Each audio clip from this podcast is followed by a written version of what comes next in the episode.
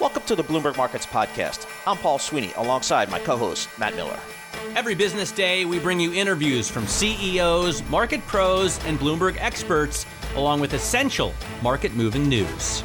Find the Bloomberg Markets Podcast on Apple Podcasts or wherever you listen to podcasts and at Bloomberg.com slash podcast. We had news yesterday. President Biden uh, reappointed uh, Fed Chair Jay Powell, and, but also uh, elevated uh, Lael to Vice Chair of the Fed. But there's still some other openings there at the Fed. Let's get a, a, lay of the land there on all things Fed. We can do that with Kaleb Nygaard, Senior Research Associate at the Yale Program on Financial Stability. Previously worked in Statistics Division at the Federal Reserve Bank of Chicago, so knows a thing or two about the Fed. Kaleb, thanks so much for joining us here. Um, President Biden did not announce a full slate of Fed nominees yesterday. Why do you think we don't have everything filled here? Yeah, it's, it's great to be with you. Um, President Biden kind of operates on this definition of Fed independence that uh, that is basically that he doesn't comment on specific actions that the central bank takes. So he really has one big shot to send a message to the Fed, uh, to Congress, to financial markets, and to the broader public in general about what he thinks about the Fed. And you know, I think he he missed his opportunity uh, yesterday uh, by only filling two of the seats, um, two of the positions. He could have filled three others. Uh, there's the open seat from that Trump tried to fill with Judy Shelton. Quarles is gone, and that seat's going to need to be filled. And uh, Clarida is, is leaving, so that seat needs to be filled. I mean, just imagine how powerful it would have been uh, for Biden to kind of walk up to that mic yesterday, flanked not just by uh, the Fed's number one and number two, but the Fed's top five, and kind of the message that would have sent about what Biden thinks, uh, who the Fed is, what their job is, what their priorities are, and you know who they represent, and not just skin color and gender, but uh, also economic background. I, I think he missed that opportunity because uh, there are three those three seats. He says he's going to fill them in early December, but between the debt ceiling and the holidays, I just don't think that message is going to get through this right. to the same degree that it would have. And why not? I mean, why not come out and make these decisions sooner rather than later? We've had plenty of time to debate, to have an open conversation about, especially with the vice chair of supervision, that all important seat. Why leave it open for so long? Yeah, that's right. And I don't think that uh, you know I think this is a, a messaging uh, issue. I'm not one of those that believes that uh, a month or two of, of one of these seats uh, for the job itself is going to make a huge difference in the medium and especially not in the long term. Uh, but what it does is it shows what it has kind of showed for the Fed chair race, which is that President Biden is just not considers just doesn't consider the Fed to be a priority, and maybe it's political concerns about uh, distracting the, the the different wings of the of the Democrat uh, Democratic senators.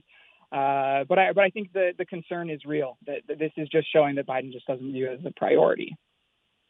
So, Kaleb, uh, a lot of the progressives, uh, particularly uh, Elizabeth Warren, were came out against reappointing Fed Chairman Jay Powell. What do you think the, the political calculus was for the president in, in the announcement he did make? Yeah, so you know, I I think this was a, a big loss by the the progressive movement. You know, over the last couple of years, they've proven themselves quite adept at picking battles that they that they think they're probably going to lose uh, but in the process, they can shift the window, expand the potential, you know, kind of win this war of ideas. Uh, and this time, the, the progressives just didn't really bring their their A game to this. They didn't, never named an alternative. You know, Warren's dangerous man kind of qu- comment was appeared to be off the cuff and didn't have a big follow up. The squad from the House, uh, their letter to, to uh, that was released over the summer, you know, they had some shallow issue things, concerns that they were bringing up, but they didn't name any names. They didn't even have a short list, uh, and they didn't really coalesce uh, around what it exactly is that they wanted uh, from the Fed. What do you want to see then, particularly when it comes to the vice chair for supervision? As you mentioned before, Biden has talked a lot about gender and race uh, diversity and inclusion as well what are some of the qualifications of the people that you've seen floated around? Yeah. so that, that diversity in, in both uh, both gender, race, and then and then background is really important. And I'll, I'll, I'll throw up at the top that uh, in the law, the Federal Reserve Act itself, uh, it says that that these the leadership should uh, include various sectors of the economy, and it explicitly includes labor. And, and, you know, we've never had a, a member of the Federal Open Market Committee, so either from a Reserve Bank president or one of the governors uh, that came from a background of, of organized labor. We've had labor economists, but we've not had someone from the actual movement. And so that would be something for one of the three seats uh, that right. I would I would be interested in seeing. And then there are others on the on the actual supervision stuff. We want to see somebody that has uh, experience in that matter that has a track record of, of, of having having views. Um, and there there are a few people on the list that just don't really have much uh, uh, supervisory experience uh, or public messaging right. about that. And so that's what I that's one of the things I'd want to see. All right, Kaleb, thank you so much for joining us. We really appreciate you taking the time. Kaleb Nygaard, Senior Research Associate for the Yale Program on Financial Stability, part of the Yale School of Management. I want to bring on Jim Chirico. He's the president CEO of Avaya Holdings, uh, symbol AVYA. Uh, but we're going to get to that in just a moment. But first, let's check in with Kriti Gupta, get some small cap stocks. That's coming up right now. Kriti. Yeah, Paul, the Russell 2000 down 1.2%, underperforming the broader market. A move that looks a lot like tech, but under the hood, you're seeing a little bit of a mixed picture. Jack in the Box shares down 6%, ticker JACK after the fast food chain reported same store sales that missed expectations and restaurant margin declines driven by higher costs and higher wages. Kind of a theme we've been hearing lately. Abercrombie and Fitch is another one, ticker ANF. Those shares down 16%, the most intraday since March of 2020. Once again, hitting those supply chain issues. You also have Urban Outfitters down 14%. Those third quarter results mixed. Uh, they did beat those expectations. The outlook was encouraging, but once again, supply chain disruptions and pressure from higher costs weighing on that stock. To the upside, though, because we got to have some good news in there. American Eagle shares up 5%. Ticker AEO also reporting better than expected earnings this time on strong in store sales ahead of the holidays. And lastly, Dycom Industries, ticker DY, shares up 15% after the infrastructure company whose sales turned positive for the first time in a year and EBITDA margins also stabilized uh, thanks to a client uh, or some improvement with the client that Bloomberg Intelligence expects is Verizon. Interesting, interesting. All right, Kriti Gupta, thank you so much. Uh, we appreciate getting that small cap report. Uh, look at one of these small caps, Avaya Holdings. Uh, the stock was up, uh, had a nice move yesterday from 18 to 22, uh, pulling back about 6.6% uh, today. Jim Chirico, president and CEO of Avaya, joins us here. Jim, thanks so much for joining us here. Avaya, again, a technology communications company that offers collaboration and communication tools for businesses. Talk to us about your business, Jim. We're seeing Zoom technologies trade off a lot today, and a lot of this, the companies that had benefited from some of the uh, work from home issues uh, getting a little bit uh, under pressure here. Talk to us about your company and what you're seeing in your business.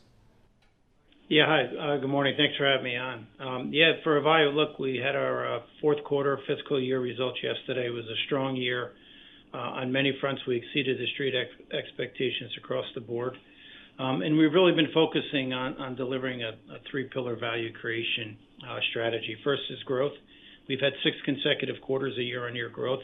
We reversed more than a decade of revenue declines by being up uh, roughly $100 million to very close to 3 billion of revenue for the year.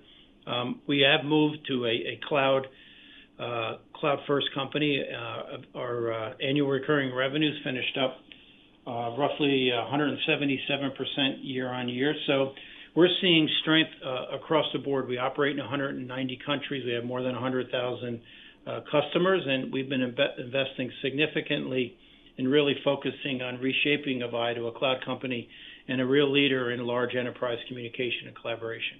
You know, it's interesting. We heard from uh, Zoom as well yesterday, and they really, in their press release, were highlighting how they have to be wherever some of these large enterprise companies are. So, if it's a hybrid work environment, if it's fully work from home, if it's all return to office, they're having to, you know, sort sort of tackle all of that. How are you thinking about finding a customer where they are, even if it's at work from home, even if it's 100% in office? Yeah, if you take a look at our overall solutions, in fact, we're purpose built for exactly that. Um, we're a portfolio company. In fact, we're the only portfolio company that offers uh, solutions that cover both the unified communication space as well as the contact center space. And we provide solutions, uh, whether it's hybrid, whether it's private and or public.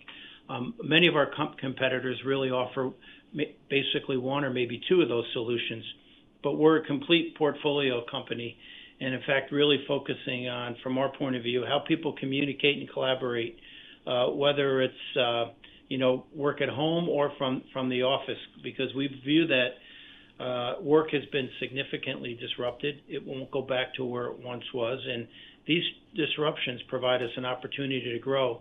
Uh, really uh, predicated on the fact that our aligned platform enables enables business to really have that customer as well as employee experience, and that's a real differentiator in today's market. So, Jim, you know, you guys have a, just a fantastic vantage point talking, to, you know, working with your clients. How do you think the future of work will be? Will it be a hybrid? Is that kind of the new norm now for uh, corporations? You know, it, it really is. You know, we, as I said, we, we deal with, you know, uh, the largest of large enterprises down to uh, the SMB marketplace. And no matter what vertical you look across, be it healthcare or banking or government, um, we're seeing that the workforce will be um, really more of a hybrid uh, environment as, as we see it out through uh, the, you know the foreseeable future. And what that means is that businesses today need more flexibility in how they use technology, how they can create this purposeful and consistent experience and that's um, you know that's a huge opportunity for us because we um, we provide that platform, we provide the end-to-end solutions. You know, we've been running mission critical applications for the, our number of customers for, for, for many many years. Right. And and the challenge is pretty clear, and that's to eliminate these departmental silos. Uh, and really eliminate friction on how businesses conduct commerce. And, and, and we're excited about the opportunity for the company. Hey, Jim, thanks so much for, for taking some time here. We really appreciate uh, getting your thoughts here. It's really the future of business and working. And as Jim was just mentioning, it kind of feels like a hybrid is here to stay. Jim Chirico, President and CEO of Avaya, symbol uh, AVYA. The stock is up about uh, 8% year to date. Had a big, big move up yesterday on the earnings, 18 to 22, pulling back about 6% today. Uh, but a big move there, and we appreciate Jim taking the time. Taylor, you're looking at the Nasdaq here today. It's off one percent. We've kind of got the S and P flattish, mm-hmm. uh, but the Nasdaq off, you know, a little more than one percent. We've got the, you know, looking at the rates rising a, a little bit here. It could be a little bit of a mm-hmm. challenge. Well, and I think we're going to pull in Kriti Gupta back in here because Good. you had a big sort of you know, it was so interesting, Paul. Yesterday we stood here, and early in the morning we got the Fed announcement. It sort of yep. seemed to be this clarity rally, big relief rally. But then you had a decline of 1.3% on the NASDAQ by the end of the session. And then you wake up today and you're off again, another 1%. And one key metric I'm looking at is the number of stocks in the NASDAQ that are making 52 week lows. It's okay. now up to 525. Really? Okay. New stocks. It was 425 three days ago. Ah, so okay. that's sort okay. of giving yep. you an indication when you think about breadth and the magnitude. And again, a 1% sell off is, is nothing in right, the scheme right. of things. But underneath the surface, there seems to be something going on. And that is the highest now since March of 2020 when you think about the number of stocks that are making fresh 52 week lows. So just some really interesting dynamics. And, you know, again, with yields rising, you do, as you know better yep. than anyone, talk about that discount rate and cash flows. And then you've had a lot of push pull with this COVID narrative, though as you and I have been talking about, hard to talk about cases. It's better yeah. to t- be talking about deaths and hospitalizations right. when you think about uh, sort of these stay-at-home trades all over again. Yeah, exactly. And you think about the Nasdaq and some of these tech names. It kind of goes to that, you know, push and pull we've had in this market really since the beginning of the pandemic. Where do you want to be in some of those traditional growth stories that have worked so well for? Really since the financial crisis back in 2008? Or do you really make that cyclical play, that reopening play on you know, whether it's you know some of the energy names or the the financials or even some of the small cap names? So there's that push and pull there that we see in this market, um, and we see kind of waves where tech does well, and then again some of the more cyclical names do well. Yeah, let's do all of this and more with Kriti Gupta, who we've swooped in here. And Kriti, you know, again, we don't want to make too much of a 1% here, 1% there, but it was the price action at the end of the day yesterday and sort of this continued uh, uh, small slight sell off today that catches our attention. Is is this a, a, a re-rating or is this a yield reaction story well, you know, this is going to be, uh, I, I would say neither actually, because I think this is where, and you guys are going to hate me for saying this, but it's a little technical. Brace yourselves. Let me explain why. Because you do start to see these tiny pullbacks. One of the main themes of 2021 has been that there's been this major rally and no major corrections. Instead, you see these very shallow pullbacks, two, three percent drops, usually led by big tech. And I think that's what you're seeing right now because in the past I'm looking at a chart here, two months, you do start to see that tech was outperforming with this EV boom, with this uh, semis boom. So tech was kind of a big part of that trade in the last two months, and now it's taking a breather because for two reasons. One, it's found that big kind of jump in yields that we talked about uh, about yesterday, a 10 basis point move intraday, which so we do see that yield sensitivity coming back, but you also have us going into the holiday period where you are going to see a little less volume, a little less cash on the table. And I think that's really what markets are preparing for here. And they're just doing that through tech in a very normal reaction that you've seen this year, which is those shallow pullbacks. And it's interesting. We've seen earnings come through, you know, generally very, very well across uh, the S and P 500, but particularly in tech. But again, it just seems, I think, as you mentioned, Kriti, investors are trying to get a sense of, boy, the next six to twelve months. How you know how positive can I be about earnings, about top line growth? Yeah, well, this is a conversation that we had in 2020, right? This idea that in 2021 it's going to be all about the recovery trade and how you really compare yourself year over year to the depths of 2020. Every all the numbers were going to be good because your comparisons were to 2020. 2022 uh, in the next, so especially the next six to 12 months, is going to be a completely different story because now those comparisons aren't going to be to 2020. You don't have that kind of extra leeway, the extra slack there. Instead, they're going to be compared to how much progress have these companies made relative to 2019. We're talking about oil prices, for example, today. We're talking about energy stocks. So we're talking about their capacity. And still, when you look at the production levels or you look at their revenue streams, they're not anywhere near what they were in 2019. They're also, in terms of what values they're trading at, they're still not at 2019. And there's all those kind of questions that you're going to start to see, whether it's tech, whether it's semis, whether it's your industrial companies, whether or not they're actually making that progress that we really want them to. Hey, Kriti, thanks so much for joining us. We really appreciate, as always, getting your thoughts on these markets. You know, Tel, I'm looking at a chart of the two-year Treasury. Back in June, the two years trading about 15 basis points. Here mm-hmm. we are mm-hmm. today mm-hmm. at 61 basis points. Uh, it seems That's like, the market's two rate hikes. The market's already doing its job. Uh, let's see, kind of how the Fed should react. Uh, Priya Misra Managing Director and Global Head of Rate Strategy at TD Securities. Priya, is the Fed kind of falling behind the market at all here? So we think that the Fed threshold to either accelerate taper or hike as soon as priced in, eh, I think the, the threshold is much higher than what the market's pricing in. But to your question, I think the market is pricing in an economic outlook and a Fed response to that outlook.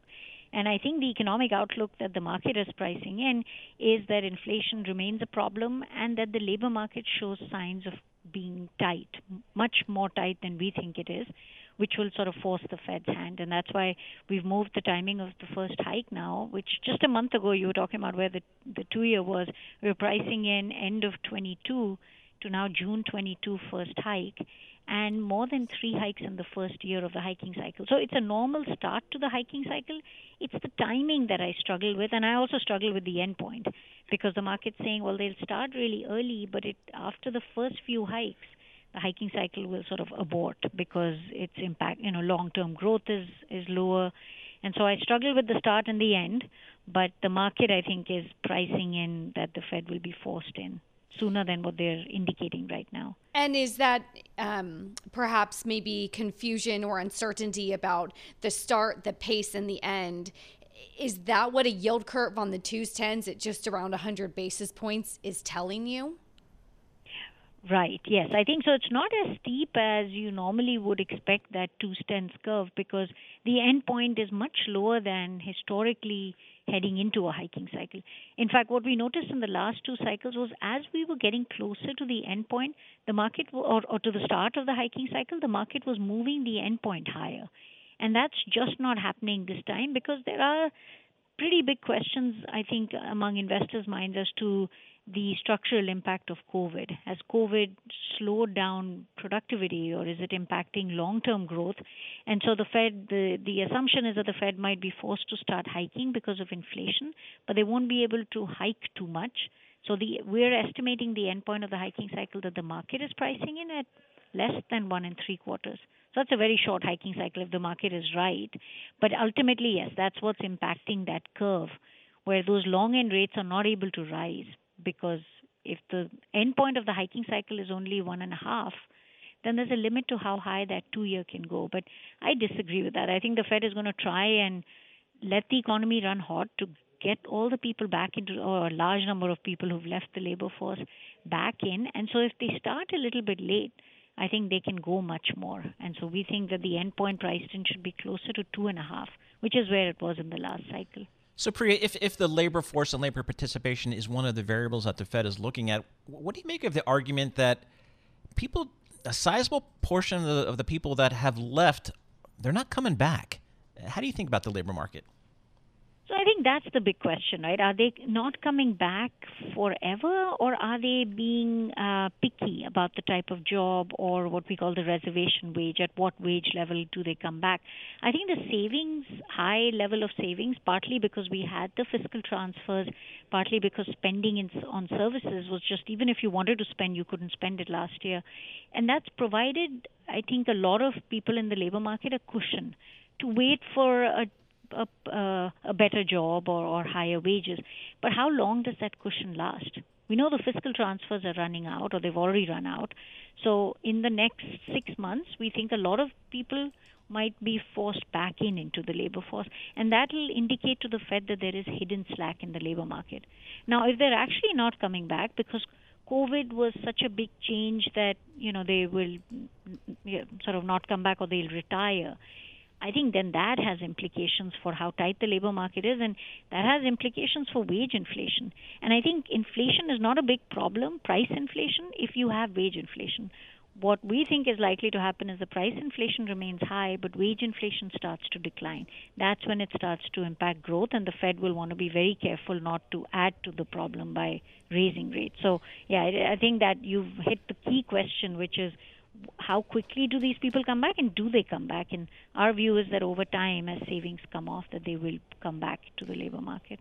How are you thinking about very negative real yields? You're still at negative 95 on the 10 year negative 167 on the 30 year is that speaking to some of these loose financial conditions? And and why aren't we seeing bigger movement in real yields Absolutely. Yeah, I think uh, in the long end, that is what is puzzling. When I look at our forecasts, uh, we are projecting a decent rise in those 10 year real rates um, you know, by the end of next year. And absolutely, I think the fact that real rates are that negative is why the repricing in the rates market has not had an impact really even to the dollar, to the dollar or broader financial conditions, is because real rates ultimately impact financial conditions and the economy. Now, why are they here, you asked? I, would think a lot of that has to do with the Fed QE program. They're still, I mean, they've started to taper, but it's a slow taper um, the, the Fed has been taking out a lot of duration from the market, and we know that savings is high. So there's just a lot of demand for duration. But that is set to change next year, where the Fed stops buying. By the middle of next year, the Fed is not buying any treasuries.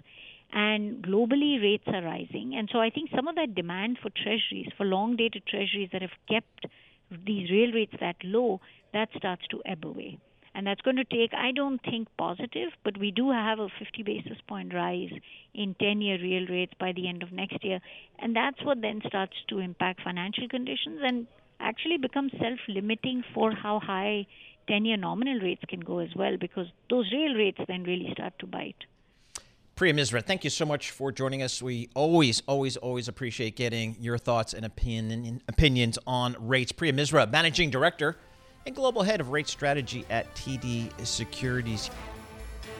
Thanks for listening to the Bloomberg Markets Podcast. You can subscribe and listen to interviews at Apple Podcasts or whatever podcast platform you prefer. I'm Matt Miller. I'm on Twitter at MattMiller1973. And I'm Paul Sweeney. I'm on Twitter at PT Sweeney. Before the podcast, you can always catch us worldwide at Bloomberg Radio.